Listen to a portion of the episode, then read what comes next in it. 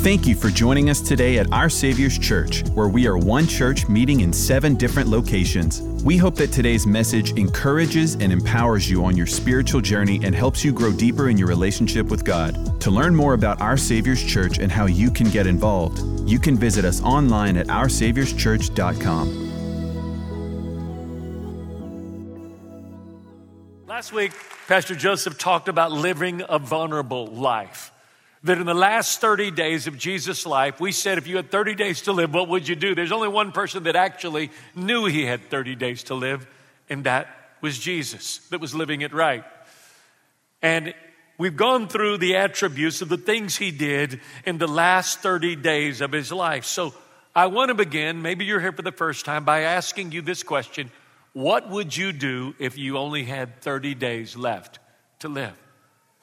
Who would you spend those 30 days with, those 720 hours? Who would you spend them with, and, and what would you do or say while you were with them? The next principle we want to talk about today in the life of Jesus, of what he did in the last 30 days, is he learned humbly. He learned humbly. So let me ask you a question. How many of you are really good at something? Raise your hand. You're like really good. There's something you're really good at. Okay, with the rest of you, I'm sorry. You're really good at not being really good at something. So, I mean, some of you are like great cooks. How many great cooks do we have here? Okay. How, how many of you can sing? Raise your hand. Okay. How many of you, we're going to go ahead, we're in church. You're a good dancer. Okay. We don't want to know right now, but I just thank you for, okay. How, how many of you are like, like you're really good at carving and making things with your hands, raise your hand. How many of you are really good with um, causing trouble? Come on, raise your hand. Wow, we got a bunch of those here. I'm glad you're in church. Um, I, I want to talk today about the next attribute of Jesus' life is that he learned humbly. Now, I, a lot of people have accused me of being a lot of things. How many of you say, Pastor, I'm really good at being humble? Because if you raise your hand, you're not. I've been accused of being inspirational. I've been accused of being funny. I've been accused of going long when I preach. I've been accused of being the tallest Mexican people I've ever met. But I've never been accused of being humble. Matter of fact, I was going to write a book called Humility and How I Achieved It. Written by Jacob Aranza, forwarded by Jacob Aranza, endorsed by Jacob Aranza. You see, the truth is, in life, you either choose humility or by default, you choose humiliation. Humility is you make yourself to be not a big deal. And so God is able to exalt you and other people. Someone said that either you can exalt yourself and God will humble you, or you can humble yourself and God will exalt you. God's not choosy, He'll take either job. But I believe He is choosy. I believe He'd rather that we obey Him and humble ourselves. So the only job we give Him is to lift us up and to honor us. So let me ask you a question Have you ever felt powerless in an area of your life? Have you ever felt like there was a habit or a relationship that you tried everything you could for it to get better, to overcome what happens in it, but, but it just seems to get worse? Is there extra power that we can have access to in areas of our life as Christians? As Christians, are we just supposed to accept that, that whenever we get mad, we're going to say things we shouldn't say? that, that whenever I get really, really, really upset, I get drunk.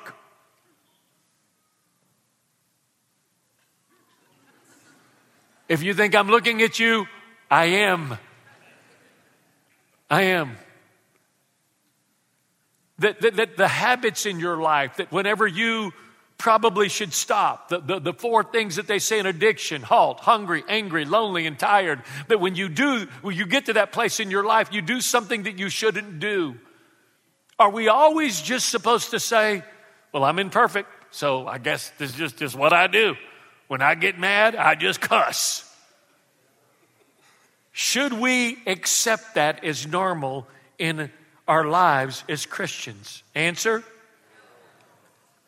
well, at some point in our lives, all of us are going to experience failure. We're going to experience it. Most people who are facing the end of their life are seldom self sufficient and, and, arrogant. Why? Because death is humbling. Death is humbling. Jesus knew that, so did the Apostle Paul. And in 2 Corinthians chapter 12, verse 9, he writes this Paul writes, Each time when I asked him to take away this weakness, he said, My grace is all you need. And by the way, my power works best in your weakness. So now I am glad to boast about so that the power of Christ can work through me. The truth is, I can bring my failures to God, and in the area that I am weakest, when He transforms me, they become the areas where I'm strongest. We're going to see that in today's story.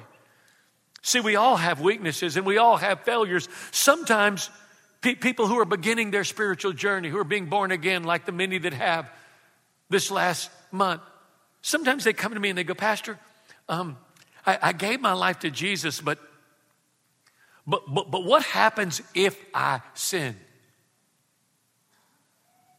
And I say, the question isn't what happens you sin. The question is, what happens when you sin? How, how can you have a fresh start after failure? If indeed we're all going to fail, how can you start over once you do? If at one point or another, all of us are going to. Today, we're going to get to examine the life of one of the greatest failures in all of the Bible. One of the greatest failures. This guy was an expert failure. Can I tell you how dumb he was? How foolish he was. He's called the disciple with the foot shaped mouth. Every time he opened his mouth, he said something stupid, and the only time he took one foot out of his mouth was to put the other foot in his mouth. He is the only person in the whole Bible. Get this. His claim to fame is he was rebuked by God the Father God the Son, and God the Holy Spirit. What a claim to fame. One time he said something and Jesus looked at him and said, Get behind me, Satan. How many of you are pretty sure if you came up to me or one of our pastors and said, Look, Pastor, I've got a question for you, and you asked your question, I said, Get behind me, Satan, you'd go, I'm going back to the Baptist church. My priest never said that to me. I'm going back to the Catholic church. Of course you would. Jesus actually looked at this guy one time and said, Get behind me, Satan. And there was nobody else but him standing there. He was rebuked by God the Father from heaven, and he was rebuked by the Holy Spirit. Every promise this man made to Jesus, he broke. Does he sound like a failure yet? He even cursed and denied Jesus at Jesus' greatest moment of need. While Jesus was crying and dying, he was sleeping and denying him. How many of you figured out who I'm talking about? Come on, yell it out. Peter. Peter. Peter lied to Jesus. If everyone betrays you, Lord, I never will. Peter denied Jesus. If everyone denies you, I never will. Peter forsook Jesus like all of the disciples except John, the only one who stayed even all the way to the cross. So, how could you ever recover from that kind of failure? How could you recover from that kind of failure? How many have ever lied? Raise your hand. Okay, those of you that didn't raise your hand, you just did. Okay, look, if you lie, can you imagine lying to Jesus' face? You know, when you're a little kid you go in and your mama looks at you and says, Look at me. I look at me when you, you know you can't look at her and lie. You at least have to be a teenager to do that. Got to be a practice liar by then. So, how can we learn humbly so that we can begin again after failure? Five steps to learning how to begin again after failure through humility. Number one, learn from your losses. Say that with me. Learn from your losses.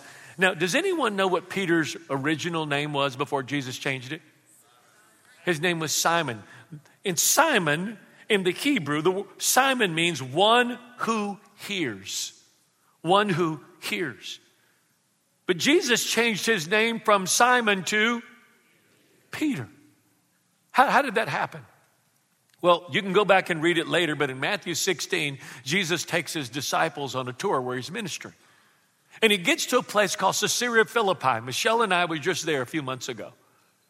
It's Caesarea Philippi is this beautiful area, this port city, and they had a huge temple there, and people would go to worship a thousand gods. So imagine that behind me, instead of these boards right here, was a huge temple, and Hundreds and thousands of people were going in there and sacrificing to all different kinds of gods. And while this is going on, the disciples are there with Jesus, and Jesus looked at the disciples and said, Who do, you, who do men say that I am? And one of them said, Well, some say that you're John the Baptist, your first cousin that, that got killed by Herod for preaching to him and calling him out because he was living with his brother's wife. And somebody else said, of the disciples. Some say that you're Elijah. He was a miracle worker and you do miracles like Elijah. And one of the other ones said, Some say that you're like the prophet that cried all the time.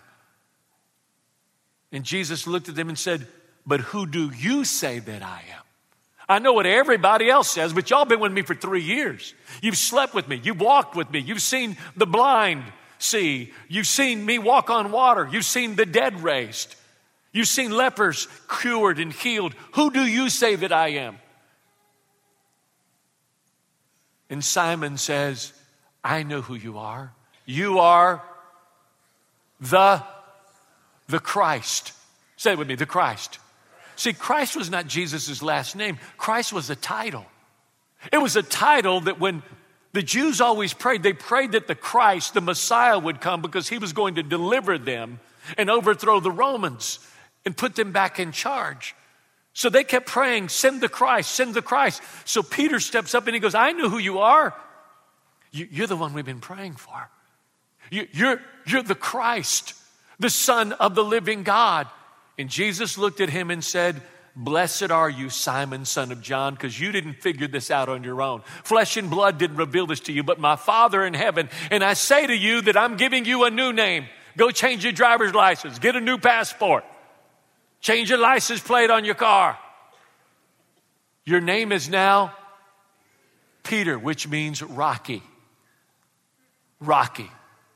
He goes from one who listens to one who is a rock. And I say to you that on this revelation that I'm the Christ, I will build my church and the gates of hell will not prevail against it. Now, stop. Time out one moment. What is Peter going to do in the next few days? that's terrible. Deny Jesus, curse Jesus, betray Jesus, run from Jesus. Do you think Jesus knew what he was going to do? Yes, because he's going to tell him. But look right here, because I want you to get this. This is so powerful. Jesus knew what was inside of him. He knew the rock that was inside of him. And even though everybody else could only see the arrogant, the big mouth, the stubborn, the proud, Jesus saw the rock that was inside of him. Aren't you grateful that no matter what it looks like on the outside, Jesus doesn't call you by all of your mistakes, but he sees what's in you and the way that he's created you, and he calls you what you are to be, not what you are right now. Someone said the devil knows your name, but he calls you by your sin. Drunk, addict, pervert. But they said, But Jesus knows your sin, but he calls you by your name.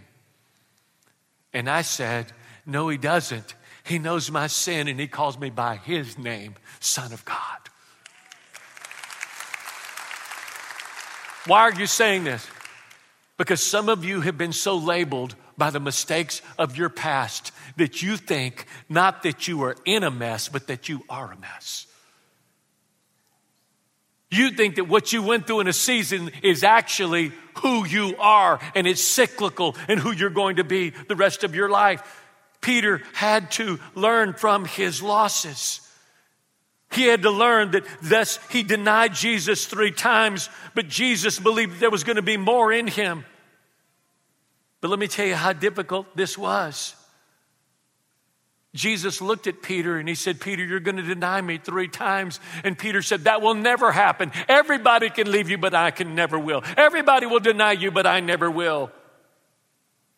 But watch what happens after Jesus is taken away, betrayed by Judas. And in a 24 hour period, they take him through three trials that happen through the night. And now, Peter's going to see his first and last look, his last look at Jesus. Luke chapter 22. And the Lord turned after Peter denied him and looked at Peter. Then Peter remembered the words that the Lord had said to him Before the rooster crows, you will deny me. So Peter went out and wept bitterly the last time he saw Jesus. It's Jesus now being persecuted and beaten. And a girl comes up to him and goes, Hey, weren't you with him? No, I don't know what you're talking about. And then somebody else comes and goes, You sound like him. And he goes, No, I don't know what you're talking about. And then someone else says, Oh, yes, you were with him. And then he curses Jesus. The rooster crows, and Jesus from across the room looks over and stares at him. And that's the last look he sees. How many ever remember your parents looking at you with the look of disappointment? The last look he sees, there's a famous portrait. I wish I could find it. I'd have it up for you. And it's Jesus over here and Peter looking at him. And it's the last glance of Peter looking at Jesus because that's the last time he will see him before the crucifixion. Simply saying, I told you you were going to. What a picture of failure and regret. How could anyone ever overcome a spiritual collapse like that? Aren't you grateful that failure is never final? because of the blood of Jesus Christ.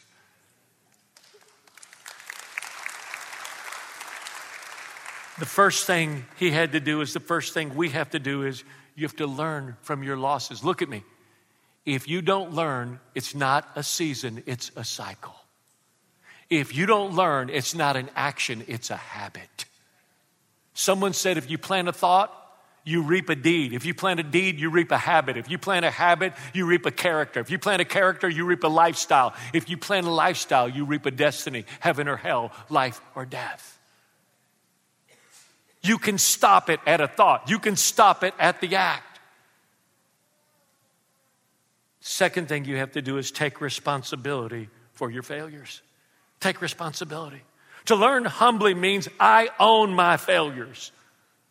Remember when Adam and Eve ate of the tree in the garden. How many remember that? First story in the Bible. God comes and says, Adam, what did you do? Did you eat of the tree that I told you not to eat of? And what did he say? Come on, ladies, you've been telling your husband this for years. What did he say? He made me do it. What translation of the Bible? I've heard of some modern translations. I don't know. That's, that's one I never heard. Adam, men, who did Adam blame? You've been blaming your wife ever since. Look, he blamed Eve. Who did God leave in charge of the garden? Adam. Who did God leave with the command that they shouldn't eat the tree of the knowledge of good and evil? Adam. Who did he come to to hold responsibility to? Adam. Who did Adam blame? Eve. So then God goes to Eve and he says, Eve, what did you do? And Eve says, Adam blames Eve, Eve blames the snake. Then God goes to the snake and says, What do you do? He goes, Me, I'm a snake. I snaked her. That's what I did. Watch this. With the first lie came the first alibi. Blame is admitting sin without taking responsibility. Blame is admitting sin, but not taking the responsibility that you should take for what you did. Proverbs 28 13 says, A man who refuses to admit his mistakes can, when? Never be successful. But if he will, and then he will get another chance if he will confess and forsake them. When I own my failures, I grow. I actually learn. I fell forward. I go, I'm not doing that again. Blame is rooted in shame. And shame is defeated because of the blood of Jesus Christ. He paid for my sin and my shame my sin and my shame. Shame will put a foot on you and keep you down so that every time you try to get up, it goes, no, that's not what you did. That's not, that's who you are. That's who you are. You'll always be that way. Has anybody ever heard that voice besides me? Remember, Peter was proud. God couldn't use him proud, arrogant, and bragging. Peter later gives us insight as an old man what he learned during that time in 1 Peter 5 5 and 6, listen to what he says. Likewise, you younger men, he's writing to the young Peter, of lesser rank and experience, be subject to, seek there, all of you, clothe yourself with humility towards one another, tie on a servant's apron, for God is opposed to the proud, the disdainful, the presumptuous, and he how did he know he defeats them? Because he had to be defeated himself for God to accomplish what he wanted to accomplish in his life. But he gives grace to the humble. Because of this, therefore, humble yourselves under the mighty hand of God and set aside self righteous pride so that he may exalt you and put you in a place of honor in his service at the appropriate time. What did Peter learn? look right here, that brokenness is the place of new beginnings. Brokenness is the place of new beginnings. The only person that can take something broken and make it better than it ever was before is the one that knew what it was supposed to be in the very beginning. He had to be broken of his pride to become the rock. Now broken, he was usable, he was humble. Here's the third thing I have to do let go of my guilt. I want everyone to say that with me. Let go of my let go of my guilt. Like temptation draws me into sin, guilt keeps me in my sin. Guilt and shame love to keep their foot on your back because they keep you down and they remind you of your past and they tell you that you will never be any different. Well, Pastor, what, what, what brought Peter out of his guilt? The last thing he saw was the disappointed face of Jesus before Jesus was crucified. Well, what did he do? What changed him? Three days after the death of Jesus, it happened 24 hours. He was crucified within 24 hours of that conversation that he had when Jesus looked at him across the room when he denied him. Within 24 hours, he's crucified. And three days later, the two Marys, not Mary, the mother of Jesus, but two other Marys, Mary Magdalene and the other Mary, they go to the tomb of Jesus and they brought some expensive spices and they're going to put it on Jesus' body. So they were looking for someone to roll away the stone so they could put this expensive ointment on his body. And when they got there, the stone was rolled away. And they came walking into the tomb, and guess who was there? Somebody was there. Our boy Gabe was there. Big Gabe. Who am I talking about? Gabriel, the archangel. He was in charge of communications. An angel was there. And you know what the angel said? What are you doing looking for the living among the dead? Jesus is not here. He's been risen from the dead. He's been risen from the dead. And listen what he says. Here's what I want you to do. Mark 16, 7. Here's the angel talking. But go and tell his disciples and that he is going before you into Galilee, and there you will see him as he said you would. Do, do, you know what Peter did after he denied Jesus? He went back to his fishing trade. Let me just stop a moment. As a born again Christian, can you go back to living the way you used to live for a day? Can you? Have any of you ever got drunk again? Have any of you ever got high again? Don't point at people. You're getting real quiet. Have any of you ever done some of the things you said you would never do? Raise your hand. Hurry up. Folks pointing at everybody else. No, yourself. Look at me. I have. What happens when you go back to the OU? Can, can I tell you about mine? okay? Those six people can come up after church. You know? I gave my life to Jesus in 1971 in the Jesus movement. I was 14 years old. My life was a mess.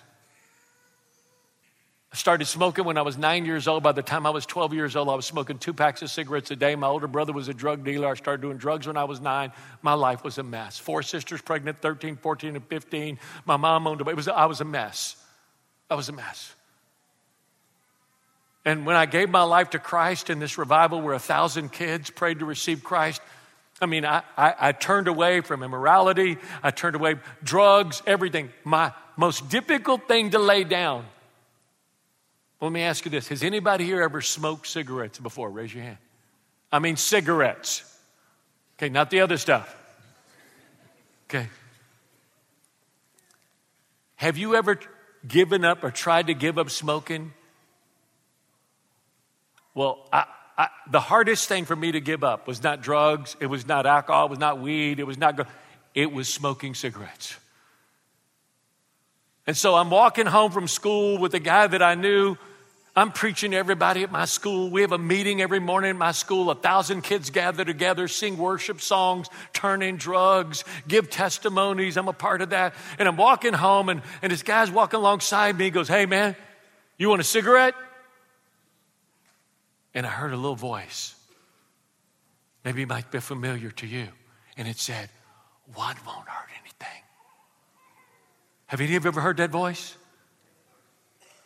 One won't hurt anything.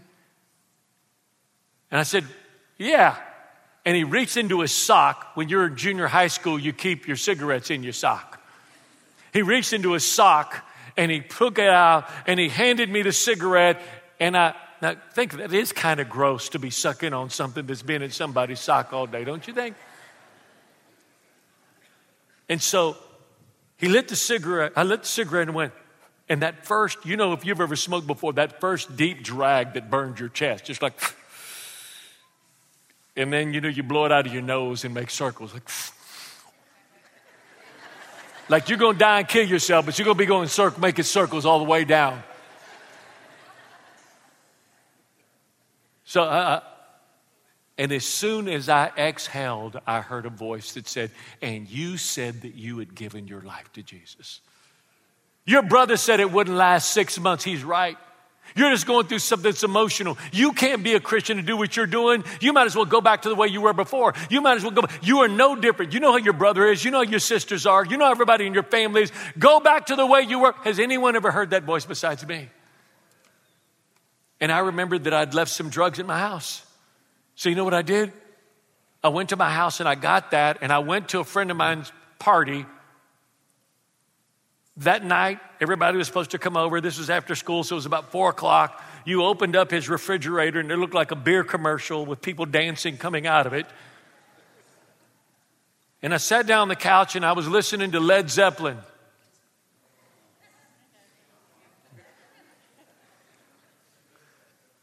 and I'm smoking a cigarette and I'm high. And all I can think about is how my brother was right. I couldn't live this way. It was just a fad. I was not just in a mess, I was a mess. And while I'm laying there, I hear a voice. And the voice says this Jacob, I forgave you once, I'll forgive you again. And I sat up and it said, Jacob, I forgave you once, I'll forgive you again. And I got up off the couch and I ran home two blocks, and my stepmom was there. This is my first of five step, four stepmoms. And she was there and she had an avocado colored Chevrolet Impala. It looked like an avocado. And I said, Ivy, w- w- would you drive me to church? I mean, drive me to school? She said, why? I said, well, the church bus comes by at 6.30 and takes kids to a youth rally, and, and I want to go. I can remember climbing up my, my, my spiritual father, who my son Haddon is with right now who reached me 51 years ago, recalls this story. I'm about this tall, my hair's this long, I have a hat on backwards, and I am stoned. And I'm waiting at the bus stop, and it pulls right up in front of the school. And I step on the bus, and I looked at Pastor Keith, who was driving the bus, and I said, um, Pastor Keith, can, can I go with y'all? And he said, Well, sure, Jacob. Why do you think we wouldn't let you go? I said, because I'm stoned. I think I backslid. And I got on that bus 51 years ago and I never got off to this day. You've got to let go of your guilt. You have to let go of your guilt. Can't you hear Peter saying to the two Marys, Are you sure he said, and Peter? Are you positive?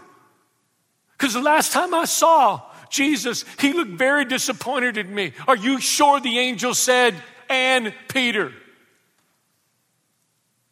Do you know what that tells me?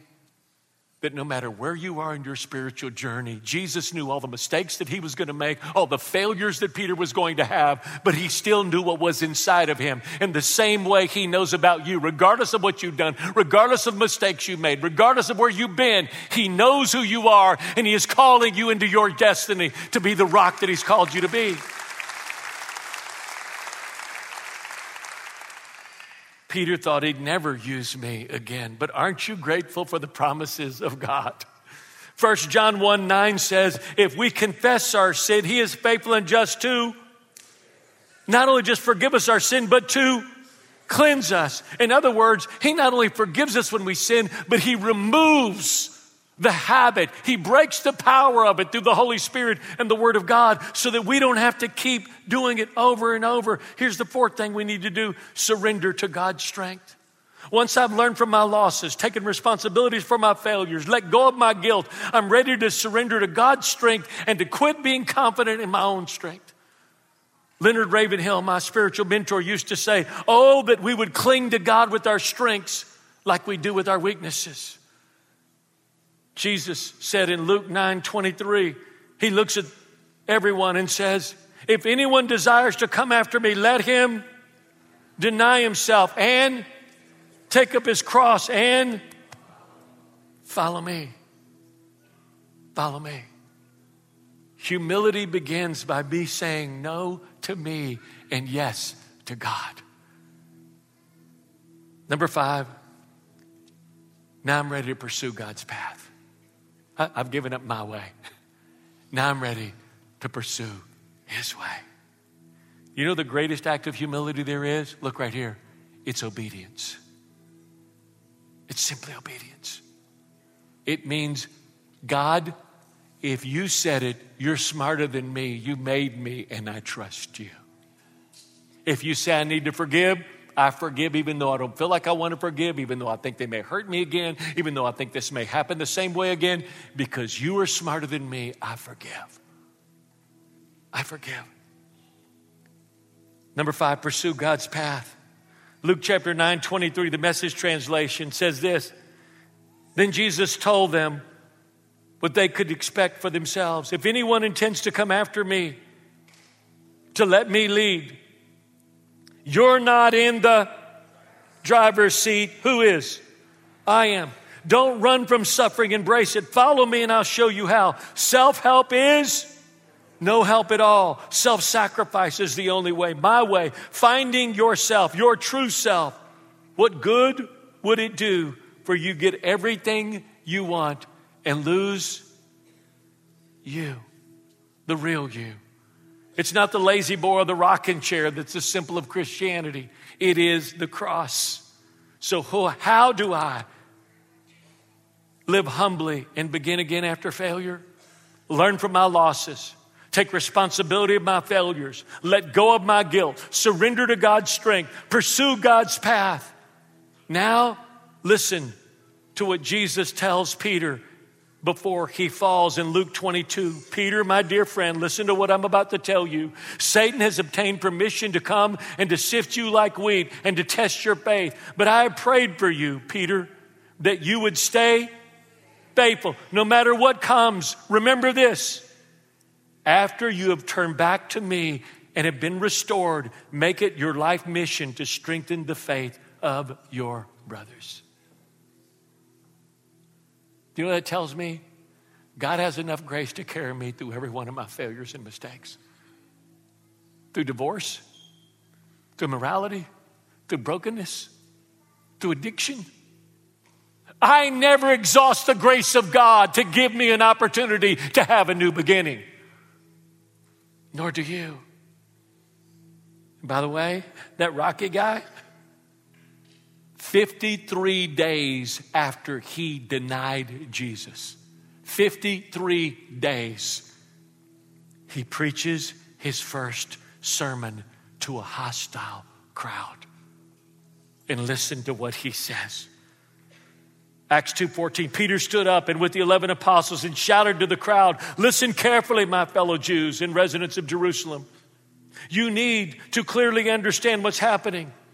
Now, everyone in Israel can know for certain that Jesus, who you crucified, is the one who God has made both and and when they heard this, they were crushed within themselves at what they'd done in crucifying Jesus. Deeply moved, they said to Peter and to the other apostles, What do we need to do, brothers? And Peter answered, and return to God, each one of you, and be baptized in the name of Jesus, the anointed one, to have your sins removed, then you can take hold of the gift of the Holy Spirit. For God's promise of the Holy Spirit is for you and your families and for those yet to be born, even for everyone who our Lord calls to himself. And Peter preached to them and warned them with these words Be rescued of this wayward and perverse culture of the world.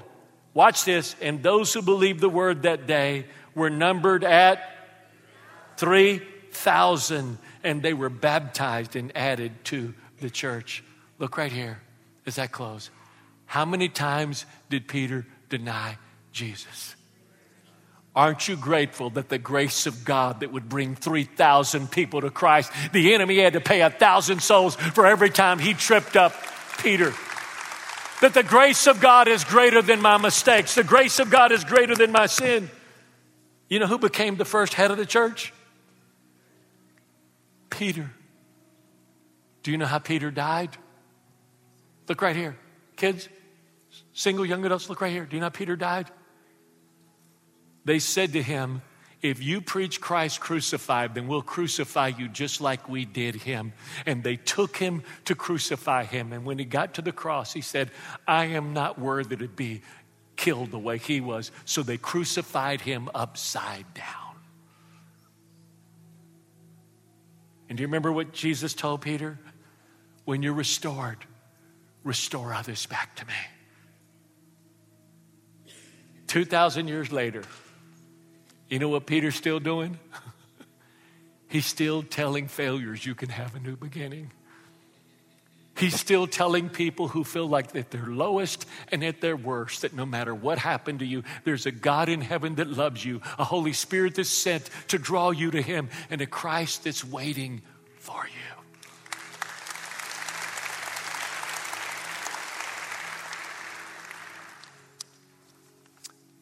Look right here a moment. What is your biggest sense of regret? Like when the enemy really wants to come after you, what does he use? What's his favorite tool to use against you? To bring shame and blame and guilt. Here's the picture I got. Sometimes when you hear what I'm saying, you do. You forgive yourself, you forgive that person, and it seems like you, you, you get like six inches first from, from that, and then six feet, and then nine feet. But it's always a chain that the enemy uses to draw you back. Look at me. One of the most powerful things about the truth of God's word and the blood of Jesus. I remember a sin that I stumbled often to as a young person. I remember getting down beside my bed and crying out to Jesus and saying, Jesus, forgive me. You know what I did again? And I heard the Holy Spirit say, No, he doesn't. And I went, What? No, he doesn't. Because when you ask Him to forgive you, He throws it into a sea of forgetfulness, the Bible says, never to be remembered again. And the enemy's trying to remind me of something that God Himself doesn't even remember. That is why the enemy takes your past, beats you over the head with it the present to try to keep you to go back to it in the future. What is it that he uses against you? You were abused. You were used. You did something you shouldn't have done. You said something you shouldn't have said. Look right here. That same Jesus, that same Holy Spirit, is here today to remove that from you. So would you bow with me? I just want every person here, I, I want you just to have a closed fist and put your fists on your lap.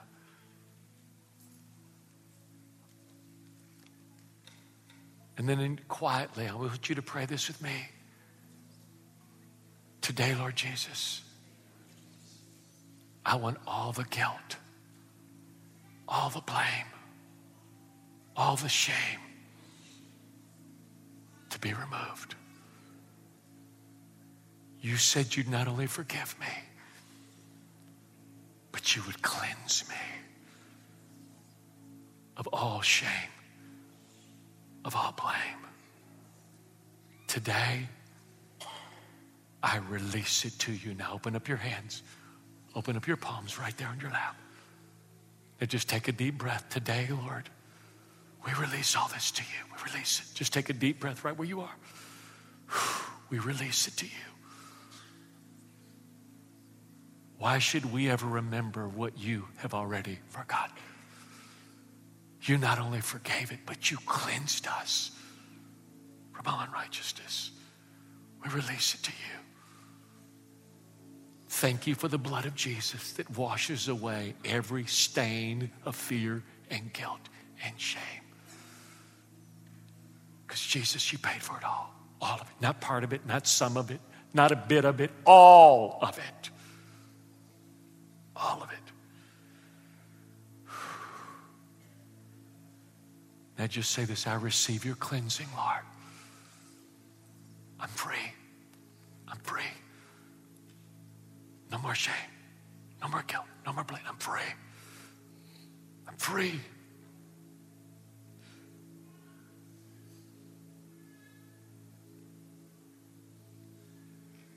Now look up at me a minute. I didn't get to do this in the other services.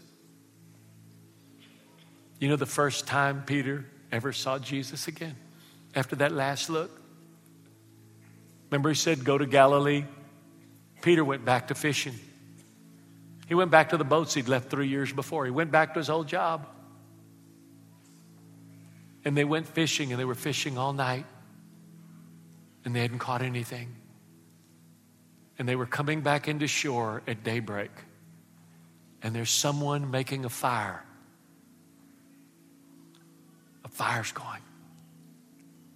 And he says, Children, have you caught nothing? And they said, No. And he said, Cast your net on the other side. Remember, that's what happened when Jesus met them. They'd fished all night and not caught anything. And because he let use their boat, they said, Cast the net on the other side. And they pulled in all these fish. He said, Cast your net on the other side. And when they began to pull, the nets in. The nets began to break. You know what Peter did? He said, It's Jesus. It's Jesus. And the Bible said that he threw on his clothes. They were there like in, in, bathing suits. He threw on his clothes and he jumped in the water and he started swimming towards him. It's Jesus. And when he got there, Jesus had fish and said, I've been waiting for you. You know what he thought Jesus was going to give him? A piece of his mind. Why did you do that? I told you you would betray me. But instead, you know what he did? He gave him peace of mind.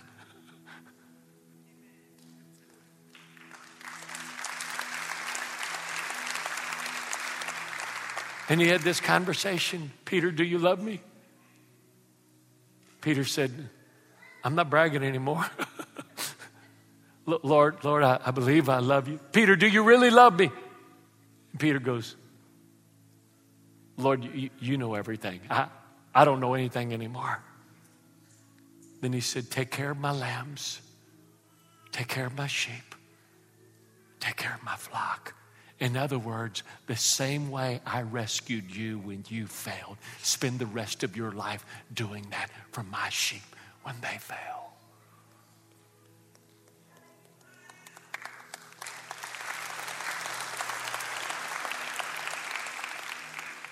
I wish you knew how much God loved you. I wish you knew how much He cared, even about your failures, even about your failures how much He longs to have a relationship with you. I'm a daddy of six children.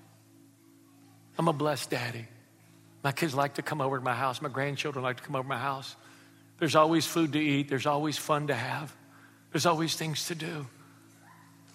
But I don't want them to come over to my house because of the things and the stuff in the house. You know, I want them to come over just to be to be with mama. Do you know what he wants you to do? Just be with him. Just be with him. To be with him. Now let me close. Bow your head with me, and I'll close last three minutes. I want to ask you the most important question in your whole life. You say, Pastor, what's that?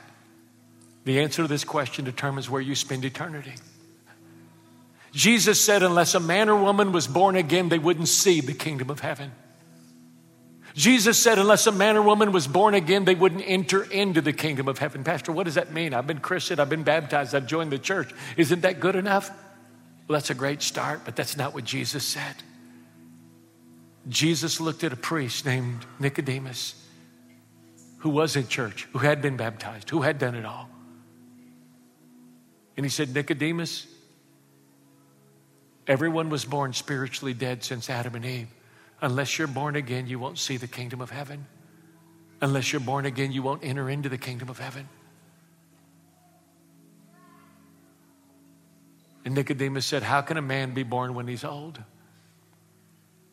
And Jesus said, Whatever is born of the body is the body, what's born of the spirit is of the spirit. Spiritually, you must be born again. How can I do that, Pastor? It's as easy as ABC. A, admit that I'm a sinner. B, believe that Jesus Christ became my sin bearer and he died for my sin so I wouldn't have to die with my sin. And C, confess Christ is my Lord and Savior as I turn away from sin to be born again. So if you're here today and you say, Pastor, I believe in God and I believe in Jesus, I may have even been christened or baptized, but I've never prayed to be born again. It only happens once, just like the day you were born. If that's you, on the count of three, I'm going to ask you to lift your hand if you'd like for me to pray for you today for you to be born again. It only happens once, just like the day you were born. One, God brought you here. Two, nothing is ever an accident. Nothing. God has been working in your life to lead you to this moment. He wants to know you, He wants a relationship with you, He wants Christ to live inside of you and be resurrected. And today's your day to be born again three. If that's you, lift your hand high. All across this room, raise it high. 1, 2, 3, 4, 5, 6, 7, 8, 9, 10, 11, 12, 13, 14, 15, 16, 17, 18, 19, 20, 21, 22, 23, 24, 25, 26. Anywhere else? 27, 28. Okay, you can put your hands down. Last 10 seconds. Pastor, I didn't raise my hand with these 28, but I should have. My heart's about to beat out of my chest. I know this is what I need. I didn't raise my hand, but I should have. Would you pray for me? Last 10 seconds, raise your hand and wave it at me and join these 28, 29. Anywhere else? Okay, 30, 31, 32, 33. All right. Now, church, let's pray out loud with every one of those that raised their hand to be born again today. Let's pray out loud. Dear Lord Jesus, I believe you're the Son of God. I believe that on the cross, you took my guilt, my sin, and my shame, and you died for it. I believe you faced hell for me so I would not have to go. And you rose from the dead to give me a place in heaven, a purpose on earth, and a relationship with your Father. Today, Lord Jesus, I turn away from sin to be born again. Today, God is my Father, Jesus is my Savior, and I'm born again in Jesus' name. Amen.